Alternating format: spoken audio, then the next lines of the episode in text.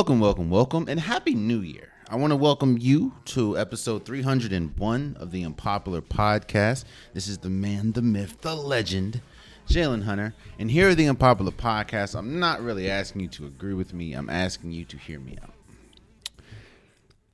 There are times in sports where you throw protocol out the window.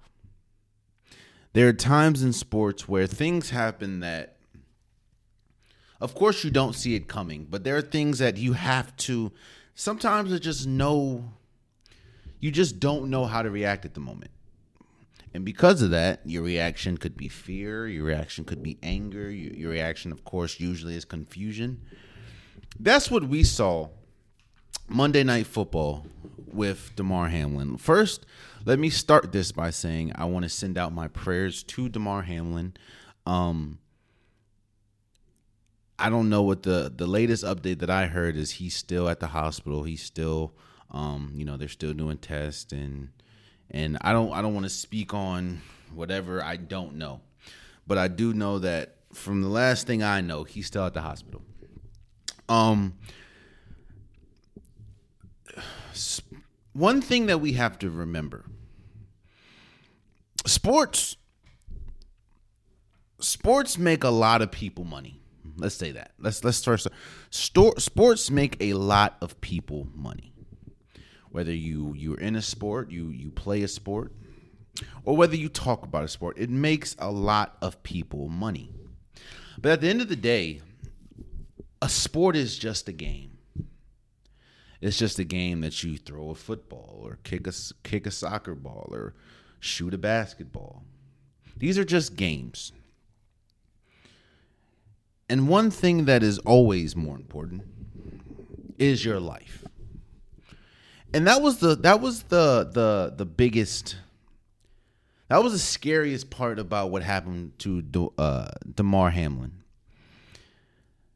I'm not gonna, you know, break down the play of what happened. I'm not going to, you know, talk about exactly how I think it happened or or what happens next. What I will just say is there is a man that thought he was or that that was playing a game, a very violent game, but playing a game and now it didn't turn out the way that he thought it would. It didn't turn out the way anyone thought it would.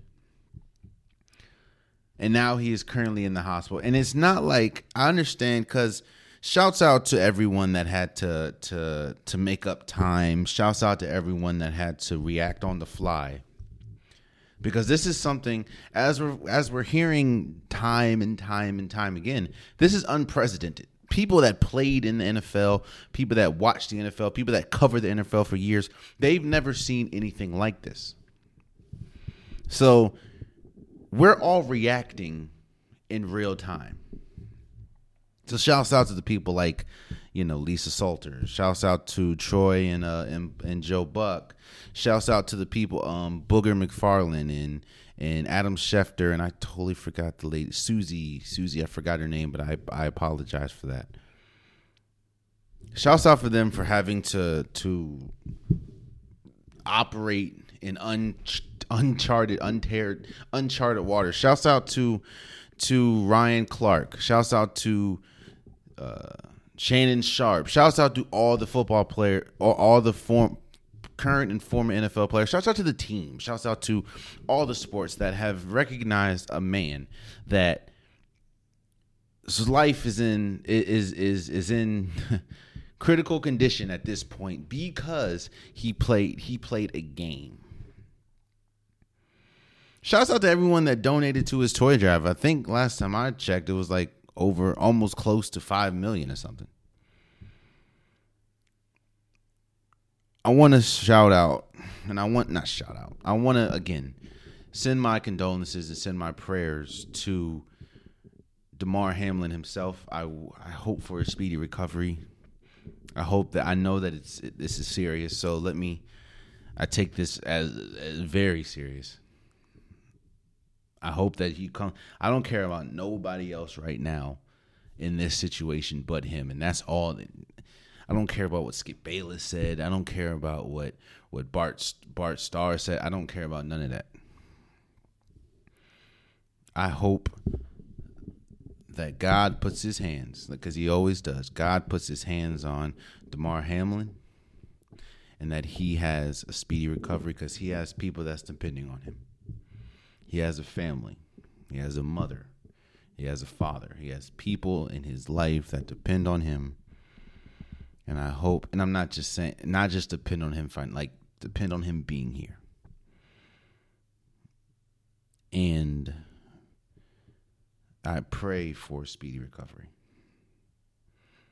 So that's that's that's let me let me take about a, mo- uh, a moment of silence and uh not and and because something like this man i don't want to just go to a a new topic. It's hard you you just don't jump to a new topic you know what i mean?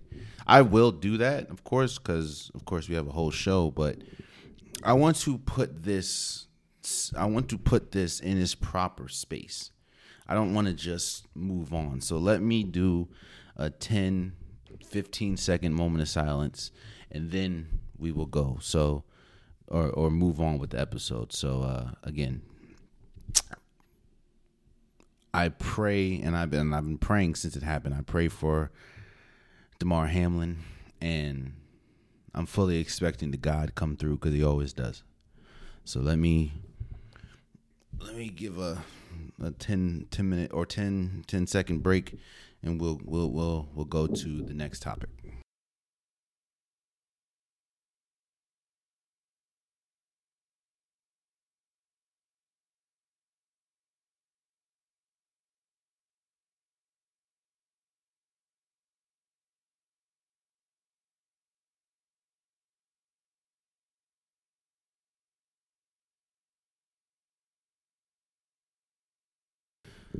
So, if you're not a local, if I don't usually do this, but if you don't care about Washington, like the the the the, the Commanders, if you're not from the DMV, you may not really understand the energy that I'm about to give this next topic, and that's okay. You can definitely move forward. Uh, I think the next topic I'm gonna talk about is the college football uh, semifinals that we saw. So please clear out, clear out. For people that don't know the basketball term "clear out," it means uh, I got a one-on-one situation. Get out of my way. Let me go get a bucket.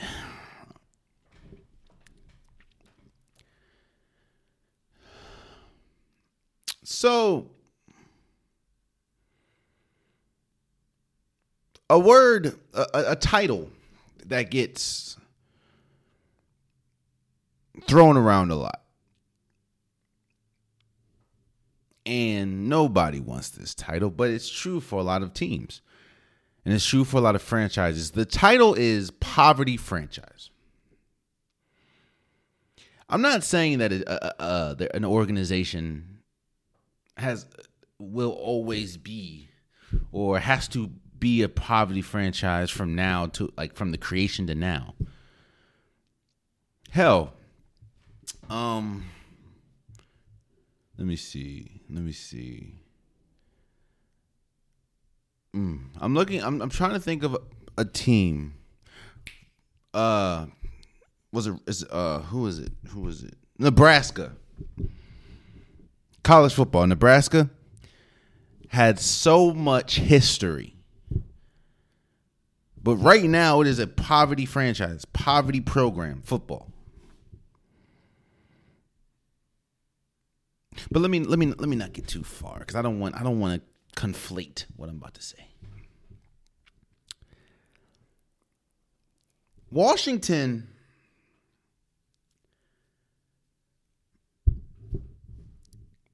the Washington Commanders are is a poverty franchise.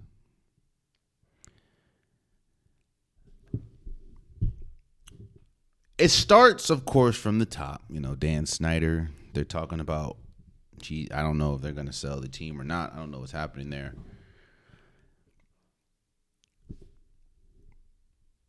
But think about this. I talked about an episode ago um, about the amount of quarterbacks that have played since Kirk Cousins. And you see, I'm trying to figure out how to address this topic. Cause, cause trust and believe, all this is I'm throwing all of my bias into this. i am a Washington fan, mainly because that's where I'm from. Mainly because I grew up watching this team when they were, of course, the name in which we do not speak, and of course when they were the the Washington football team for that year or two. So I I, I am invested in this team. I was there watching Santana Moss go crazy. When Clinton Portis was doing Fox 5 hits after every game, whether win or lose. I was there when people were saying Jason Campbell could be the next RG3. I was there when we had RG3 and he won the rookie of the year. I was there with Sean Taylor, rest in peace. Hell, I was there with Albert Haynesworth, which will go down as one of the worst contracts in NFL history. I was the I was there in the Donovan McNabb years. Oh Jesus. The the Joe Gibbs. I I am invested in this team. And while I do a podcast and I try to be as unbiased as I can, this topic today is the day where I throw all my biases into the ring. Ron Rivera should be fired. He's a good dude, I'm sure. I haven't heard anything bad about his personal character. But this is yet another year. And, and and and here's the thing. I know Ron Rivera has a record of or has a track record of being very good when you first get there. Maybe having one or two solid years and then it's just decline. And people are going to say, people are going to point to that, was it 2015?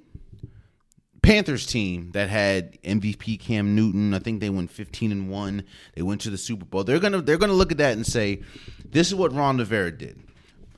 But let me tell you how this year's Washington Commanders team and that Panthers team is very similar.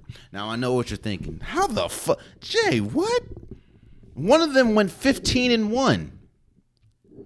The other one missed the playoffs. How the hell can they be similar? I'm gonna tell you.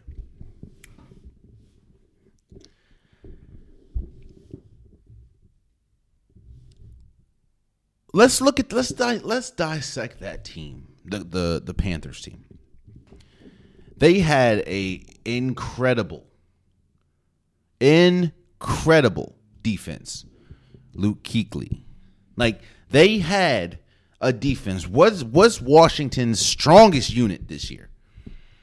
Their defense. Daron Payne, Jonathan Allen, uh, Chase Young came uh, came back these last few years, last few weeks, or I think last two weeks.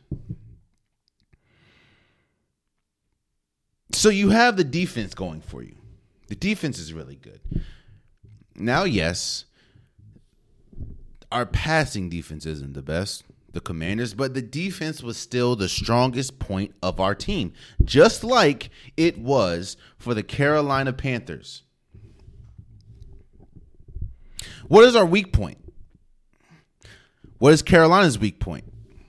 What was Carolina's weak point? The Carolina def- the Carolina Panthers, the one that went to the Super Bowl, they they had two weak points. Their wide receiver corps and their offensive line. Yes, you had Jonathan Stewart that was going crazy running the ball, but their offensive line still was not that good. When you look at the Washington Commanders, where is our two weakest points? The off the wide receiver corps outside of Terry McLaurin and our offensive line. What is the difference about that 2015 team or 2015 um, Panthers team or this year's Washington team? The Panthers had a a a all time quarterback in Cam Newton that year. Washington had Taylor Heinicke and Carson Wentz. You see, I made a video, right? I made a video saying how I was trying to be subjective. Cause I don't think there was anybody outside of that FedEx Field building that was happy that Washington got Carson Wentz. I had to make I made a video. I made a or one of the podcast episodes, I made a clip saying being subjective and saying what's the best that we could have got. That's that's the best that we could have got. I mean, we tried to get Russell or Washington tried to get Russell Wilson, but of course Russell Wilson went to the Broncos. They tried to get Aaron Rodgers, but Aaron Rodgers stayed in Green Bay. They could have got Jimmy G, but you know, it's Jimmy G. What I'm saying is, nobody was happy. I wasn't happy about it. I understood it, but I wasn't happy about it. Now, I'm not saying that my feelings should dictate what a franchise does. But just like the name of the franchise, the Washington Commanders, nobody asked for it. Let me get back to Ron Rivera. And let let me let me what is the job of a head coach? The job of a head coach is to put your team in the best position to win. That is the job of a head coach. The head coach doesn't put on cleats or or put on pads or or put on a helmet a the job of a head coach is to put the team in the best position to win. Now, the question now is did Ron Rivera put the team in the best position to win on Sunday when they lost to the Browns 24 to 10? If they just lost to the Browns, I wouldn't be upset. I really wouldn't because it is what it is. They lost to a better team, but that is not what happened. I've said multiple times, multiple times. Carson Wentz, as a football talent, might might be better than Taylor Heinicke, just as a pure talent. But one thing that I've been very consistent in saying is that the Washington Commanders play different and they play better. They play with more energy with Taylor Heinicke.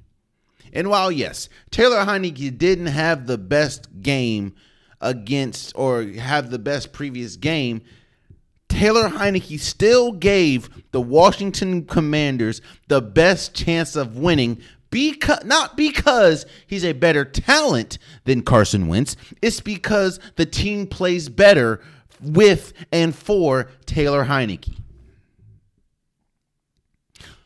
You know who knows that? Everybody else but Ron Rivera, but the person that is in charge of putting the Washington Commanders in the best position to win. Now, again, I'm not saying Taylor Heinicke is that. Taylor Heinicke isn't that good of a quarterback. I'll be real with you. But when Taylor Heinicke's playing, the offensive the offense runs better, or the offense looks better. Not saying that he, I don't even think he scored 20 points this game or this this year. But the offense looks has more of a pop to it. The ball gets out quicker. Terry McLaurin has good games. Jahan Dotson, Brandon Robinson, or Brian Robinson, I'm sorry. Curtis Samuel has better games. Yes, the offensive line is not good still. But it's crazy how different. How how incredibly different that offensive line looks with Carson Wentz and with Taylor Heinicke.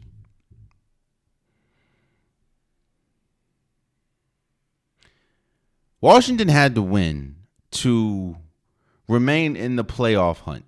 If they would have lost, and Green Bay, which we'll talk about later in the show, if Green Bay would have beat the Vikings, which they did in in royal fashion, then the Washington football team would just have to win next week. But what happened? The head football coach of the Washington Commanders thought to himself, let me put in a player that has not shown a lick of success since winning the Super Bowl as a bench player. Let's not forget, yes, we talk about the fact of Carson Wentz was the front runner for the MVP the year, the oh, the year that the Philadelphia Eagles won the champion, won the Super Bowl. What people don't forget is he was also on the bench when he Nick Foles won them that Super Bowl. The defense, that team won them. You know who didn't really help them in the playoffs because he wasn't playing? Carson Wentz. You know who hasn't been good since he got hurt that year? Carson Wentz. Again, numbers don't numbers don't lie. I agree with that. But numbers also don't tell the whole story because they're just numbers. Case in point. If you look at the numbers, Tom Brady is having one of the best seasons or passing seasons he's ever had. Tom Brady is having one of the best passing seasons he has ever had. You know what those numbers don't tell you? That Tom Brady and the Bucs are 8 and 8.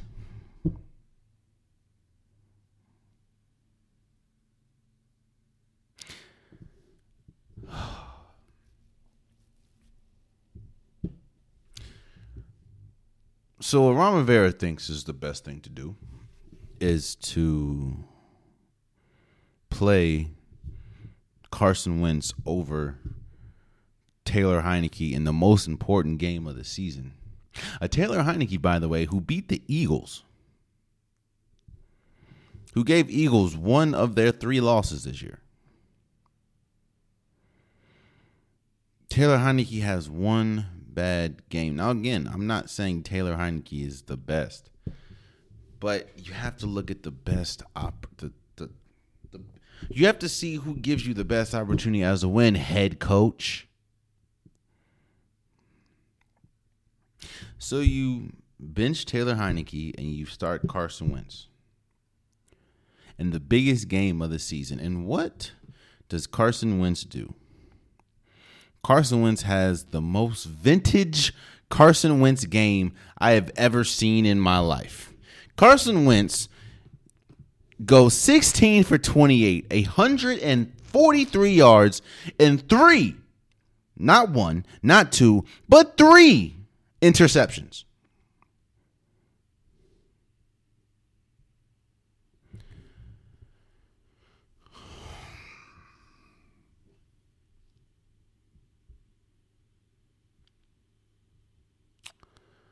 Um, Washington ultimately lost the game. They lost to a Deshaun Watson who went 9 for 18 for 169 yards and three touchdowns. You know what that means? That means that those three interceptions did more damage to the Washington football team than Deshaun Watson's three touchdowns because he didn't do much else.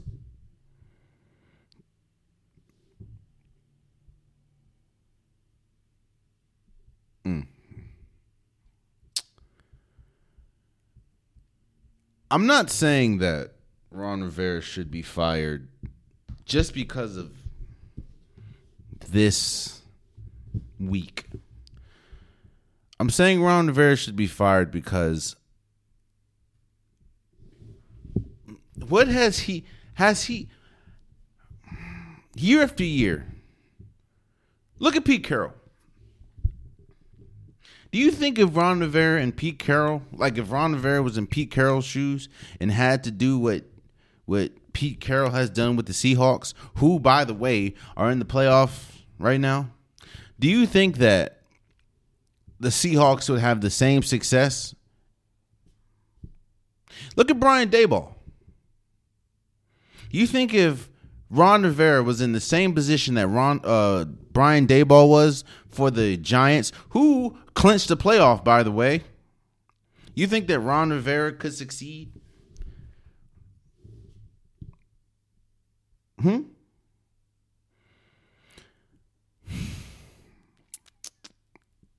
Better yet, I'll give you I'll give you a cheat code. I'll give Ron Rivera a cheat code. You think if Ron Rivera was the head coach of the Packers, with all that they have going on and all the turmoil that they had going on, do you think that they'd be pretty much controlling their destiny because Washington lost?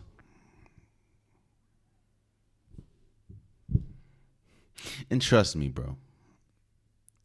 The, the the part the thing mm, the thing that frustrates me the most about this situation is the fact that I see I can see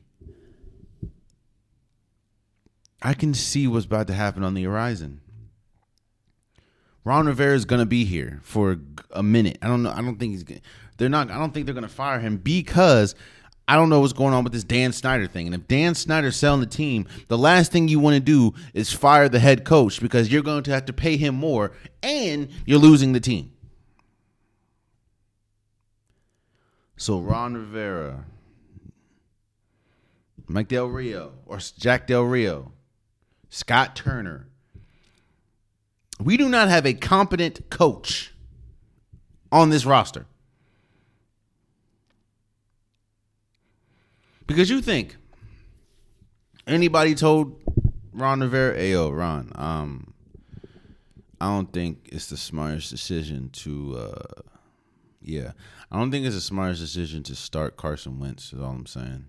Yes, he might be better as a player, but he's not that good either.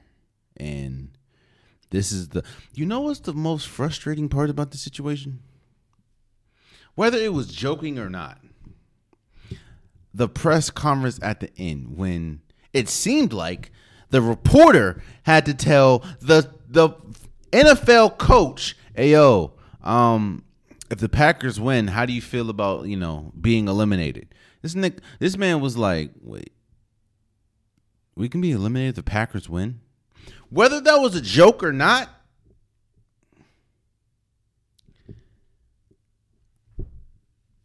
that is a that is a microcosmic a microcosmic view of the entire season. That is the Washington football team. Or I'm sorry, the Washington Commanders. again, Washington had a had a had a had a pretty good history. Art Monk and the Fun Bunch, three Super Bowls. But you can you can on the, the Washington Commanders at this moment in time is a poverty poverty franchise. And I understand when it's like, well, if you fire if you fire Ron Rivera, who else are you going to get? I don't fu- I don't care. Hell, we hear we hear John Harbaugh might come back. Or is it Jim? Jim Harbaugh might come back. Hmm. It's it's it's it's it's deflating. It's deflating talking about this team. So imagine being a fan. You know, being a Washington fan, I understand how people's like, uh, I'm not really a fan of a of a team. I'm a fan of players. I get it. I truly get it. Mm, mm, mm. Again, I'm sure Ron Rivera is a great dude. I, I am sure he is a he's a great dude. I haven't heard one bad thing about Mr. Ron Rivera as far as his personal character. But as a head coach, no. I don't think he's a good head coach. I think he should have been gone probably a year or two ago. But and I don't see him leaving anytime soon because of the sell of the team, if that is what's going to happen. We're stuck with Carson Wentz. Who the fu- who is gonna who's gonna pick up Carson Wentz? Think about it. There's teams next year that are going to look for a quarterback and need a quarterback. Panthers might be one. The 49ers might be one. The Raiders are for sure one. The Jets are probably one. The Rams are maybe. Nah, probably not the Rams. So who is going to pick up? Who's going to take Carson Wentz? The Falcons? No, because they have Desmond Ridder. Who is going to pick up the, the Carson Wentz? I got you. Nobody. So he's going to be a commander. It's not the fact that Washington lost. It's the fact that they lost. They pretty much beat themselves by making own their own decisions. I don't know if Taylor Heinicke would have beat the, the, the Cleveland Browns. But I do know that he gave you the best shot, and everyone knew that but Ron Rivera. Mm-hmm. I'm gonna move forward. I'm moving forward. I'm moving forward. Let's move forward. Let's let's let's turn let's let's let's flip the page and let's talk about probably two of the best college, especially back to back college playoff games that we have ever seen. What this week showed me, and it, it kind of goes for both teams or both games, TCU and Michigan, uh, Ohio State and Georgia. It goes to f- these all these teams, in my opinion, were equal now, of course, they all did different things, but they all were equal. They all came in at an equal playing field. Now, yes, I thought I had all the thoughts. I thought Michigan was going to win, but each game came, each team was equal, in my opinion. The thing that lost, the thing that loses games when you have when you have two teams that are equal are minor mistakes. And some and there's no such thing as minor mistakes because minor mistakes turn massive when they count when they matter the most. And you saw that especially in the TCU Michigan game. First of all, shouts out to TCU for beating Michigan 51 to 45. If you would have told me that a Michigan a college football game that was playing to make it to the national championship would end 51 to 45, I'd be like, "Damn, what is that a USC game?" No. And both of these teams' defenses are uh, are okay. No, let me say Michigan's defense is projected on paper and how it's been all year, way better than TCU's defense. TCU isn't really known for their defense, honestly. Their defense has been good as of late, but they've come back in a lot of games.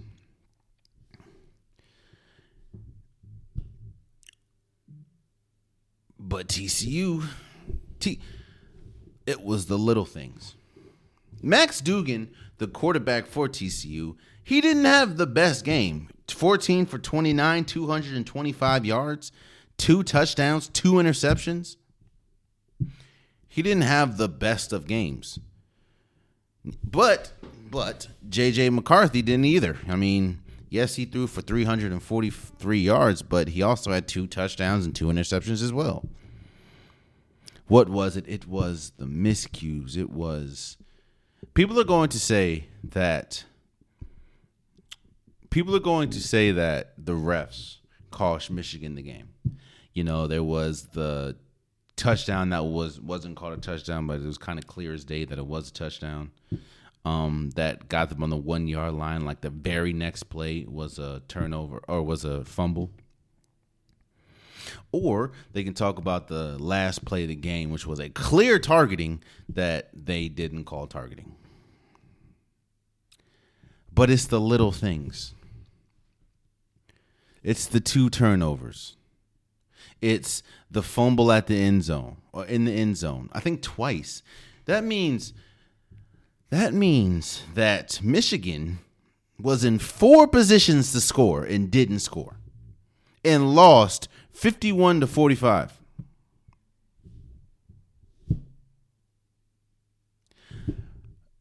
Shouts out to TCU, man.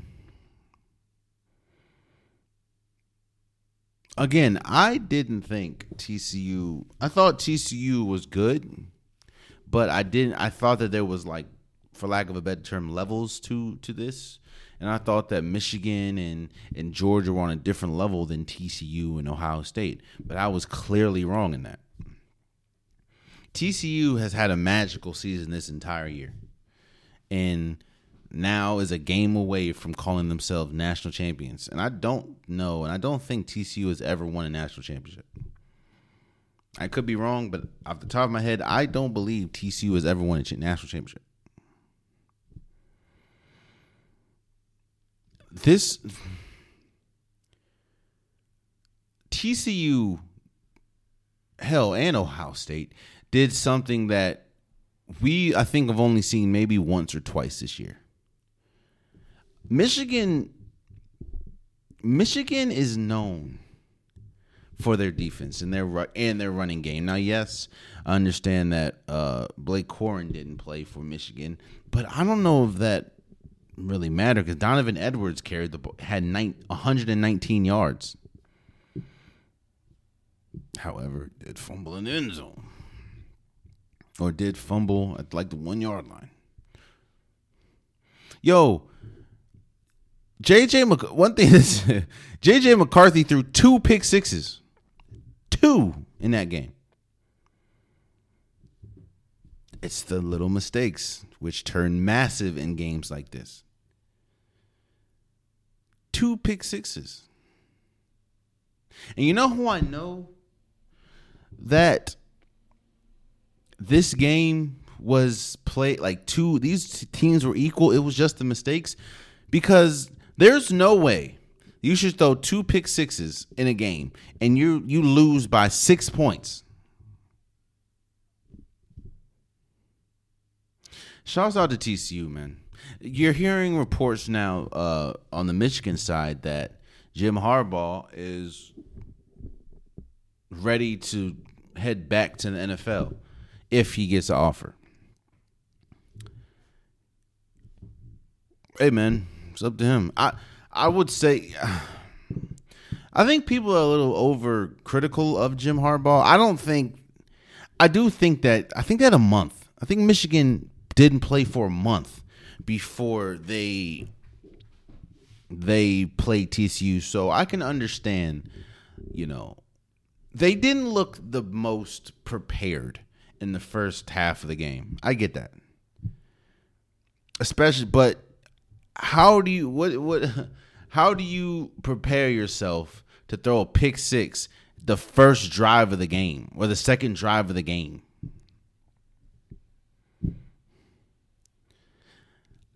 So I'm I, I thought whether it's over or not, I think that Jim Harbaugh had a very successful run in Michigan as a Michigan head coach. Again, let's remember, let's not forget where Michigan was as a franchise or as a program before Jim Harbaugh got there. And I think that he's won 10 or more games every single year. Beat Ohio State twice. Like, come on now. Mm, mm, mm. That man that was a good game. That was probably one of the best games you've ever seen, which was followed by the Georgia Ohio State game. Let me tell you something. Let me tell you something.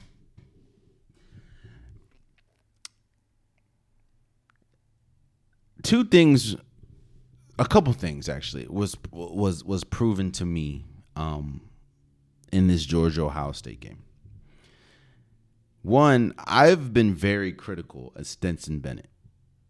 I was always on. I'm not always, but I was kind of under the impression, well, yeah, Stetson Bennett is good. One of the biggest reasons for his success was and is the Georgia's defense. And I always wanted to see can Georgia win a game where the defense didn't show up? And the and and Stetson Bennett in the offense is going to have to carry him because they also, I mean, remember they had what James Cook last year, who is now in the NFL. So they had running. They've they've. I've always felt that the people around him was more people around Stetson Bennett contributed more the, to the success that was and is the Georgia Bulldogs than Stetson Bennett. So I was thinking, and I and I was questioning, can Stetson Bennett win them the game? Or or can does can he be the reason why they win the game?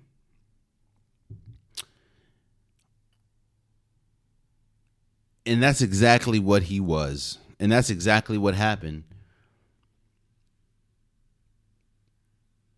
in the Peach Bowl, where Georgia beat Ohio State 42 to 41. Now, yes, you we, we can talk about the, probably the the most shanked probably the most shanked game winning field goal I have ever seen in my life. I've never seen a, a ball that wasn't even tipped, I don't think, went so far wide left. I was like, good God. The ball damn near went out of frame. That's how bad of a kick it was. So yes, you can you can point to that and say, well, that's why Georgia won. But no. Georgia won. Think about this. CJ Stroud finished the game 23 for 34, 348 yards, four touchdowns, zero interceptions. This is against a Georgia a Georgia team that has been dominant defensively defensively this entire season. Yeah, they may have one or two clunkers, but it was against teams that had no business winning or had no business, which is why they're undefeated. Yo, Marvin Harrison Jr. had five catches for 106 yards, two touchdowns. Emeka Agumba, Agumba K. I know I messed your name up, bro. I apologize eight receptions for 120 or 112 yards, one touchdown. Xavier Johnson, 43 yards, one touchdown. Julian Flint Felming, five receptions for 71 yards, no touchdowns.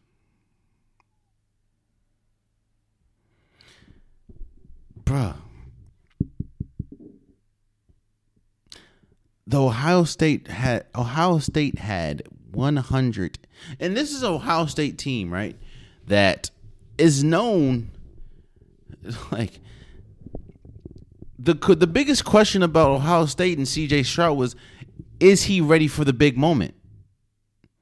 Because in the biggest game of his career, well, before the Peach Bowl, which was the Michigan game, he looked horrible. The he looked god awful. So they were just like, uh, how does CJ how does CJ Stroud fare in the biggest games? He showed scouts, he showed everyone that he is ready for the moment.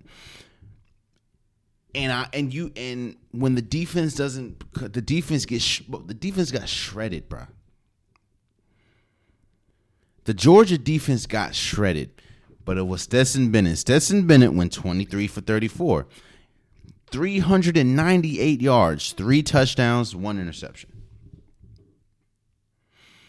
and surprisingly, the numbers don't tell the biggest story. Stetson Bennett, I think, also had a rushing touchdown, even though he rushed for negative 18 yards. God damn.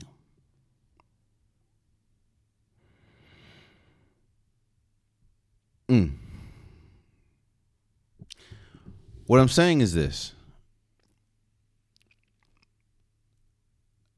The questions that I had of Stetson Bennett was answered. And I I was skeptical about the fact of can he win them a game when nothing else is working. And while you can say, well, Ohio State's defense isn't the same, I don't care. Ohio State is still 11 and 2. So congratulations to TCU and congratulations to to the Georgia Bulldogs for making it to the national championship. Um, I'll give my prediction probably on Saturday's episode. So we'll, we'll I'll kind of break it down a little bit more and talk about it. But it was a hell of a season for Ohio State. I hear people talking about, well, you see, Alabama should have made it. They didn't. Because I know people are going to look at the fact of Alabama just completely destroyed Kansas State, and Kansas State also destroyed T or beat TCU. However, um, TCU's in the national championship. Alabama's isn't. so again, congratulations to Georgia. Yo, Big Ten. Trust me, I know. I, I get it was it was a good game. Both games were great, but the Big Ten had a chance. They had a chance. I don't think. I don't think we've seen a national championship without a SEC team. I mean, uh, when once they went to the college football playoffs, I don't think we've seen one. I know Georgia was, the, of course, one last year. Alabama has been in most of them. Uh, of course, Clemson. But let me let me look that up real quick.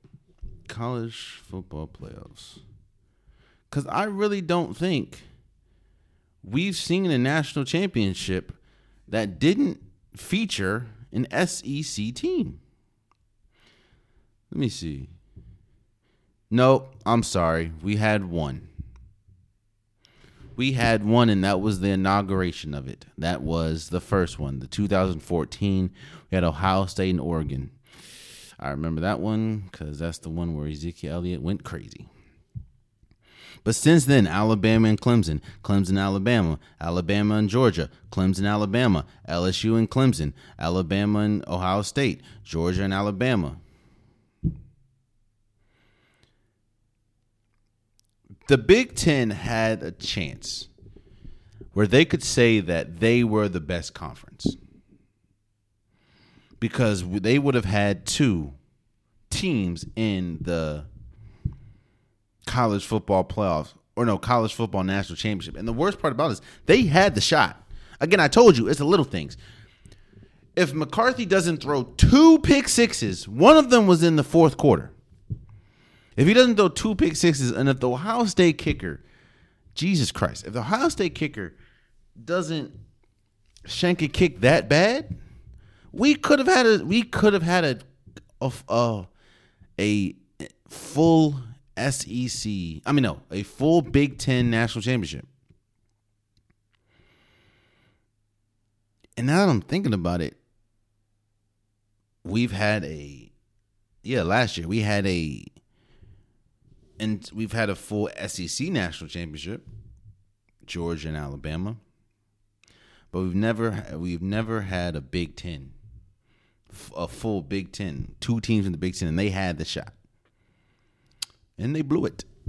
But congratulations again to TCU and congratulations to uh, uh, Georgia for making it to the national championship. I'll talk. I'll break it down a little bit more on Saturday, this episode, and um, yeah. Let's uh let's let's kind of slide back to the NFL and let's break down these games. Let's break down uh, what we saw from Week 17, which is, of course, these games are pivotal for a lot of reasons. Obviously, this is the end of this regular season. We're talking about seeding at this point.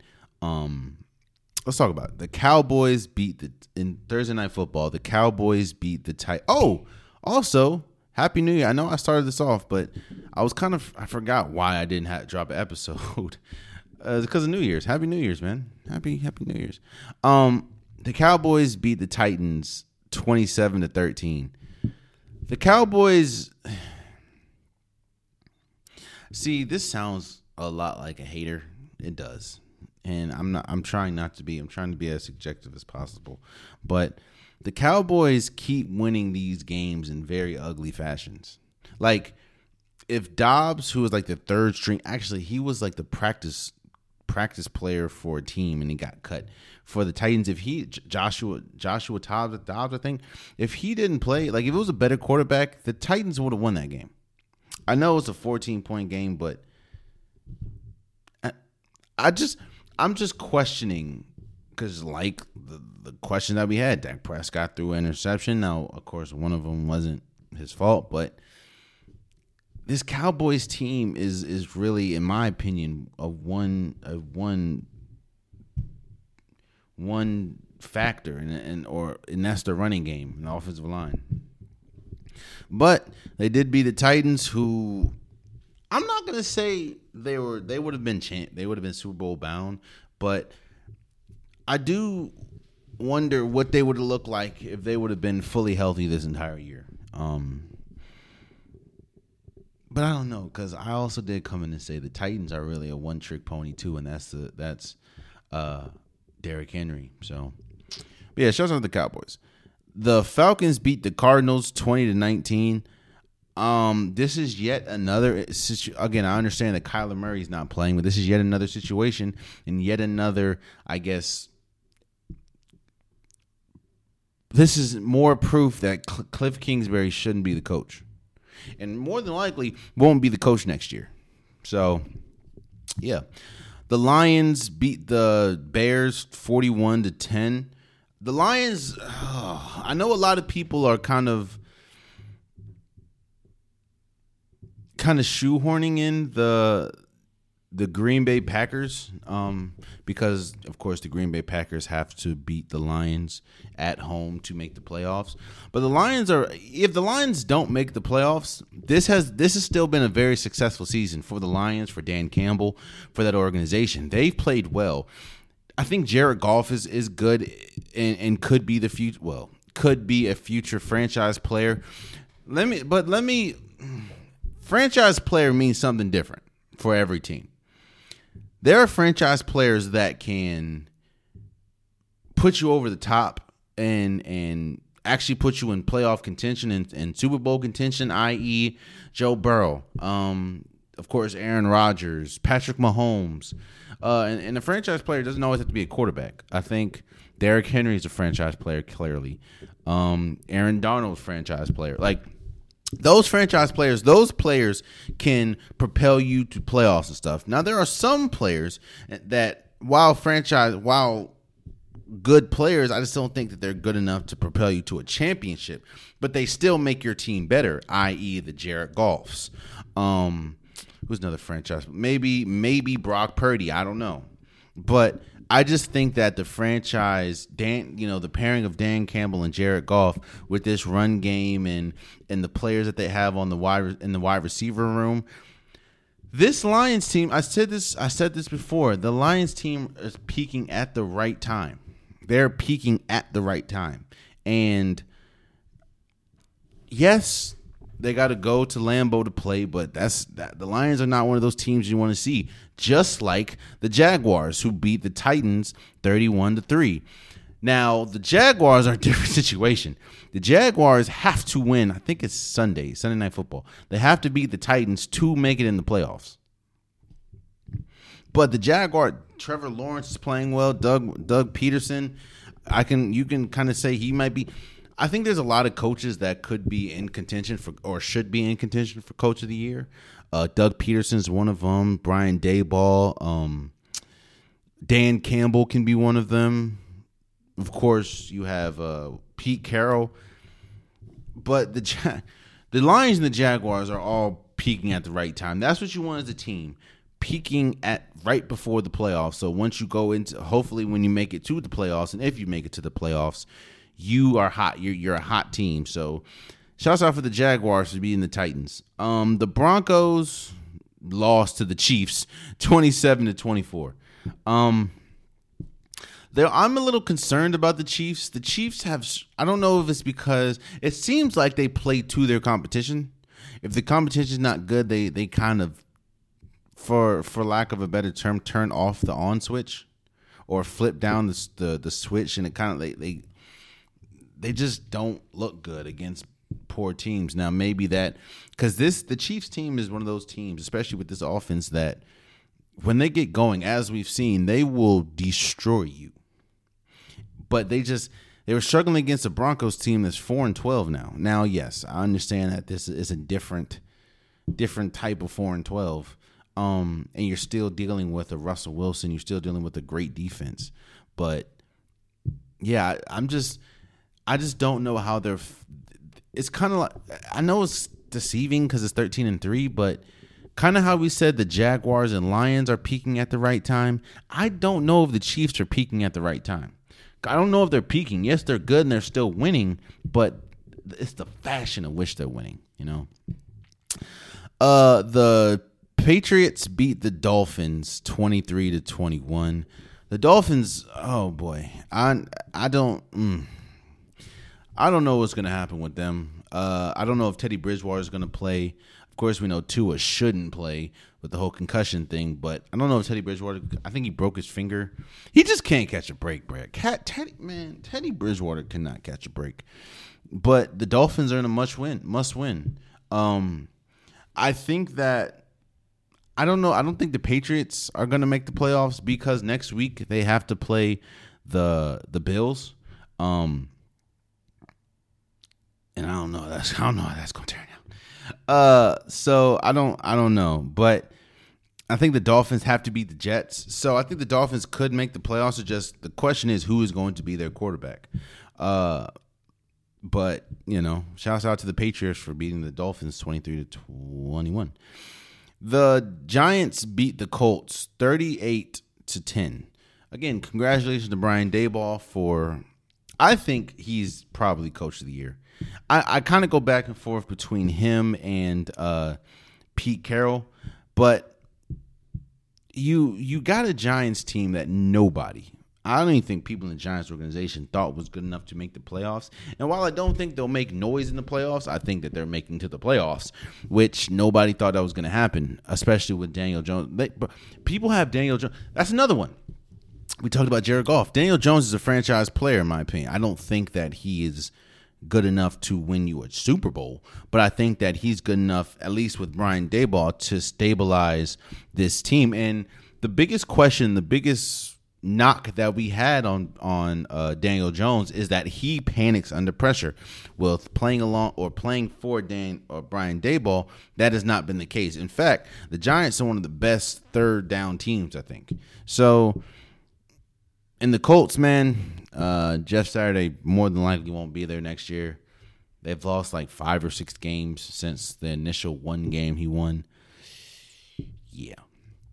Uh, the Saints beat the Eagles twenty to ten. For anybody that's saying that Jalen Hurts is a is a system quarterback, is case in point, exhibit E. Uh, the Eagles now have lost two straight games without Jalen Hurts. Uh, and the Saints aren't even that good. They have not. I mean, the Saints are seven and nine. You know, I think that the Eagles are still good. I think that Jalen Hurts puts them over the top. I don't know. You know, uh, yeah, yeah.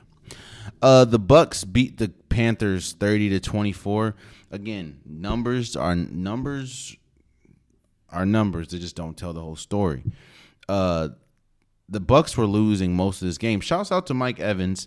I think. Let me see something. Let me see exactly what he did because I think he, Mike Evans had like nine straight thousand yard seasons, which is incredible.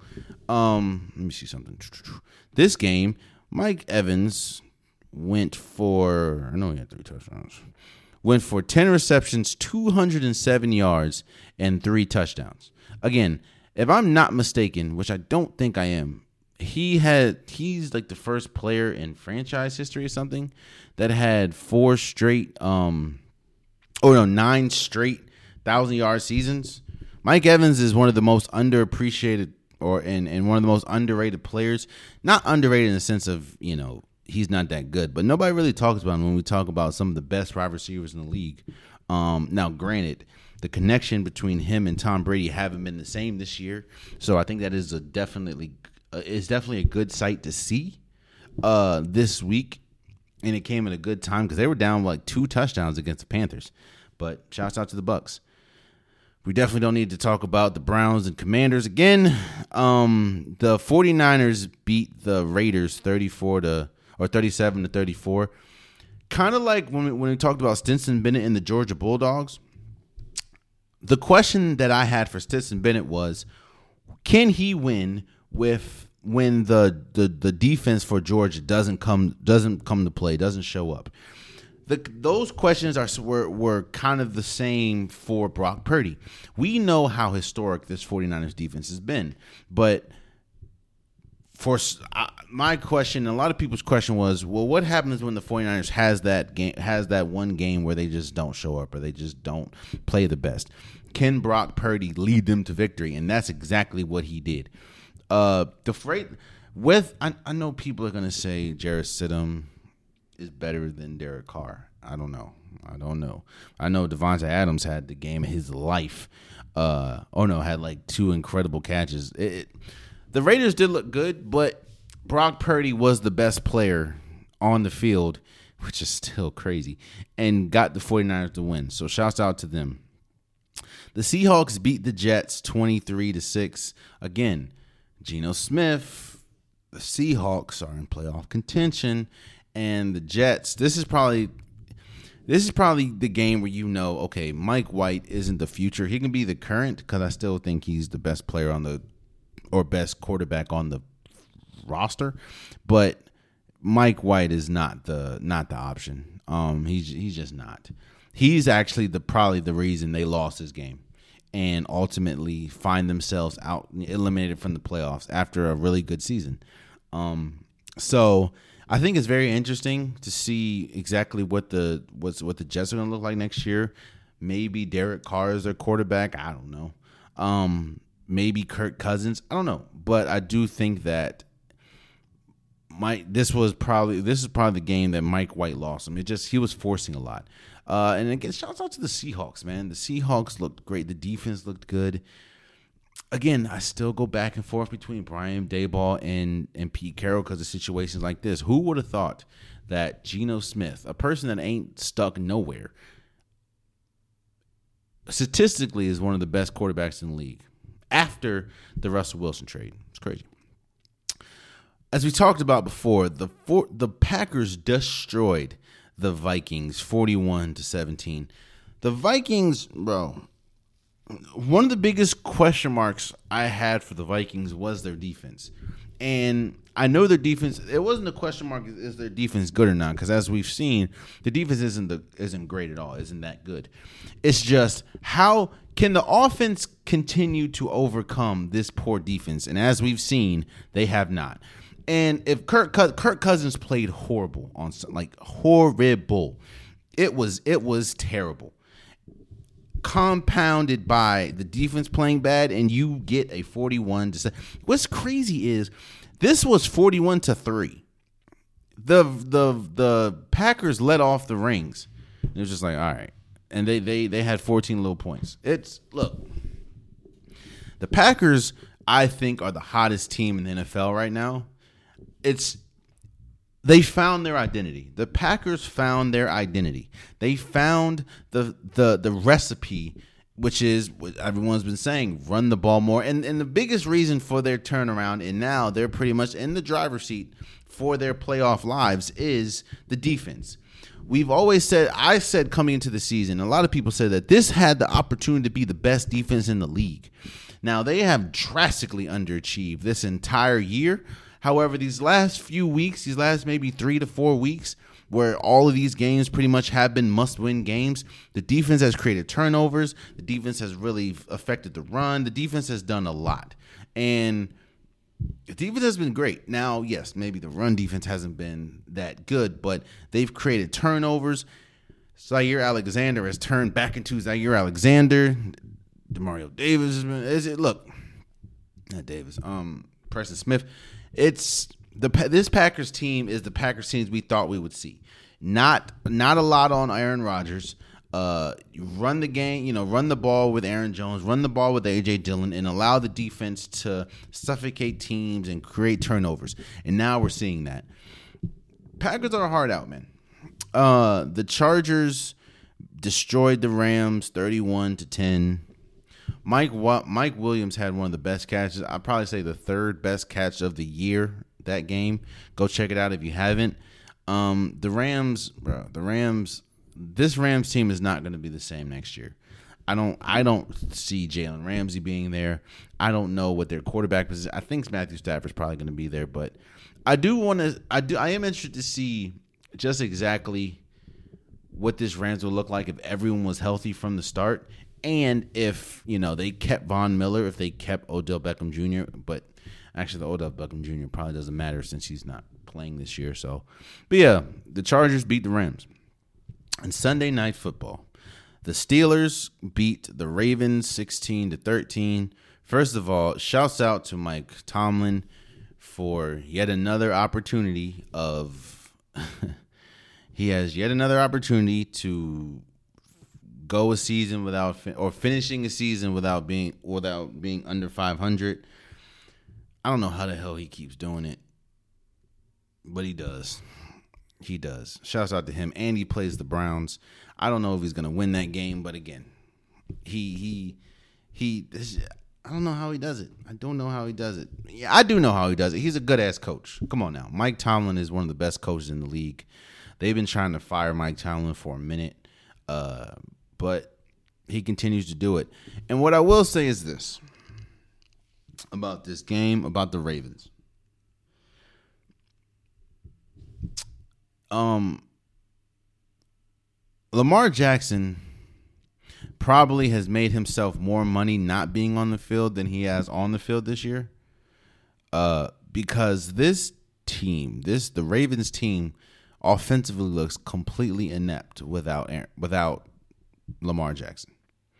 They look god awful like almost unwatchable.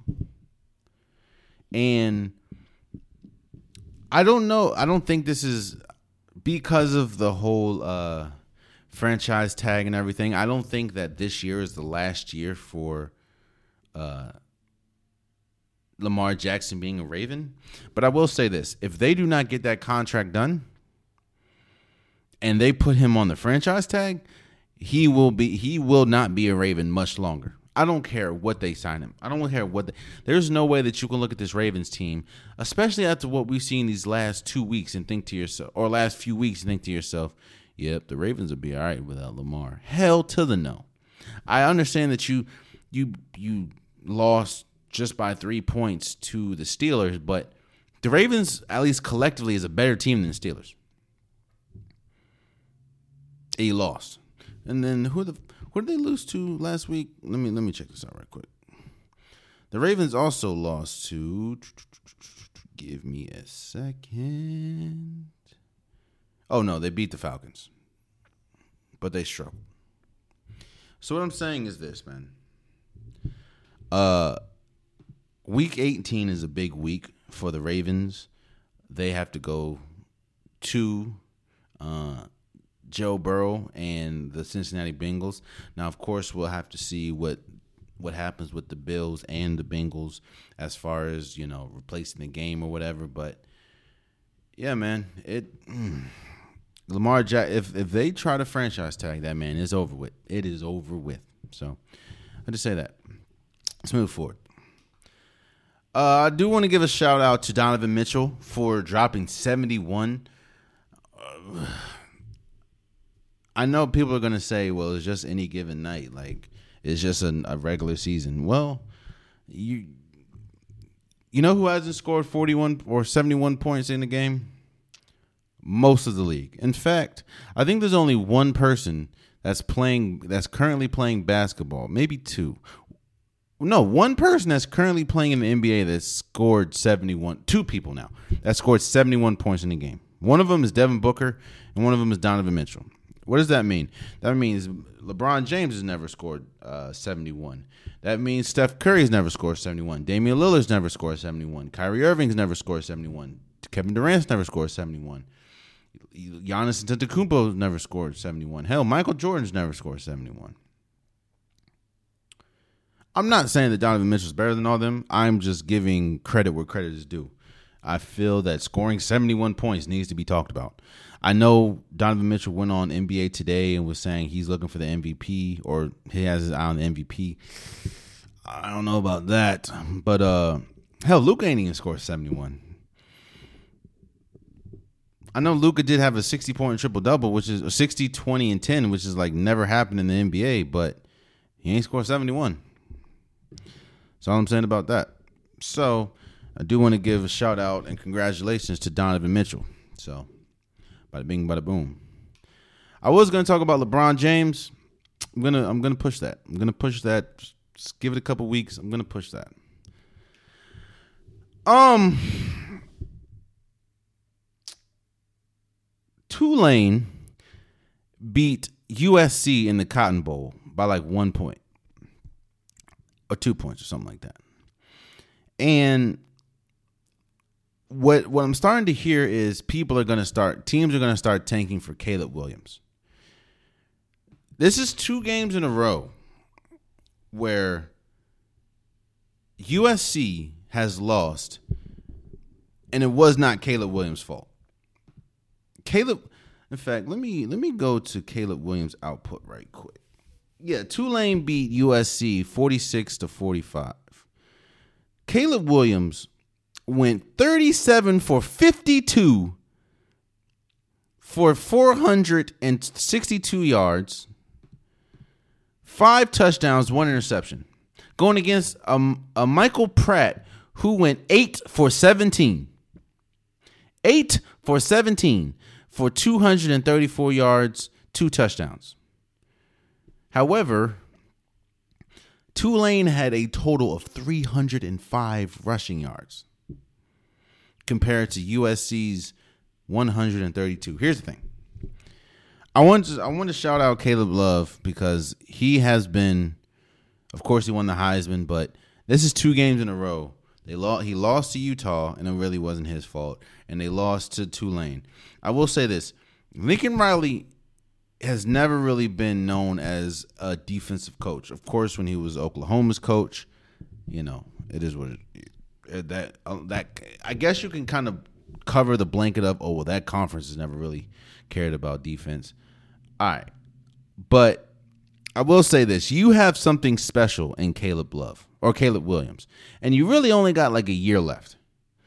Uh if you don't address this defense, this will be yet another. It'll be yet another year where Caleb Love goes crazy, or Caleb Williams. Why does he Caleb Love? Caleb Williams goes crazy, and you have nothing to show for it outside the Heisman. You didn't. Even, you couldn't, and that's no offense to to Tulane. I mean, Tulane had one of the most success. Think about this. Tulane had one of the greatest turnarounds in college football history. I think a year ago they went two and twelve. They went 2 and 12 and now they're 12 and 2 and won the Cotton Bowl. One of the greatest turnarounds in college football history. So shouts out to Tulane. But what I'm saying is there's only one Caleb Caleb Williams. We talk about Stetson Bennett. We talk about C.J. Stroud. We talk about uh, J.J. McCarthy. The, the, we talk about Bryce Love, who also went crazy against KU or KSU, and he, but he'll be going to the draft likely the number one or number two pick. What I'm saying is USC, if I, and I know Lincoln Riley has never really been big on defense. If you do not, you have Caleb Williams is good enough to win. Caleb Williams himself is good enough to win a team a national championship. You better stop playing and, and, and get that defense right, because if not, again, think about this. Caleb Williams, Caleb Love, Caleb Williams. Why do you keep saying Caleb Love? I'm not talking about UNC. Caleb Williams has had one of the best statistical seasons we have seen for college football quarterback ever, and has the only thing he has to show for it is the Heisman. And I know that's like still big, but he has no team team accolades because the team was not that good. That's all I'm saying. And lastly, before we go, I do want to uh, send my condolences and shout out, well, say rest in peace to Pele. Um, there's a few people.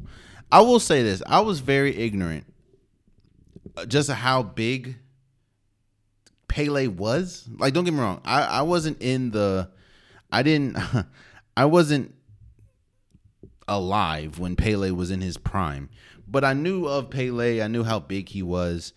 I just didn't know how do I say that? I'm not. This is going to sound disrespectful, and it's not. Please do not hear me say this disrespectful. But there's some there's some players that if something happens to them, Lord forbid, the world will stop. And you know, Tiger Woods is one of those players. Serena Williams is one of those players. LeBron James is one of those players. Tom Brady is one of those players. Hell, you remember when Tom Brady retired, and CNN was talking about it you know, there's players that the world stops and something happens. I was very ignorant to the fact that Pele is also one of those people.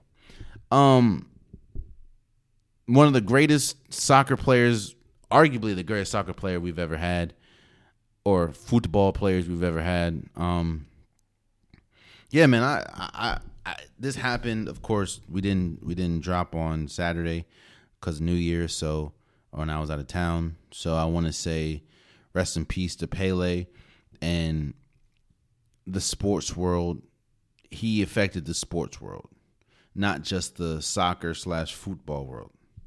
So I do want to say shouts out to you for that and and rest in peace. And there you have it, man. That has been today's episode of the Unpopular Podcast, and I truly, truly appreciate you guys. If you want an Unpopular Podcast shirt, hoodie, sweater, long sleeve, joggers, the link is in the description below. Go get whatever merch you want. I got you. Just click the link in the bio, click the color or click the item, click the color, click checkout. It'll be to you in about a week. I do appreciate you guys. Also, please subscribe to wherever you're listening. Please subscribe to wherever you're watching. I appreciate the growth that I'm getting. I appreciate the people that are coming on. Uh, after the fact. I, I, definitely appreciate you guys. Tell a friend to tell a friend. It means a lot to me.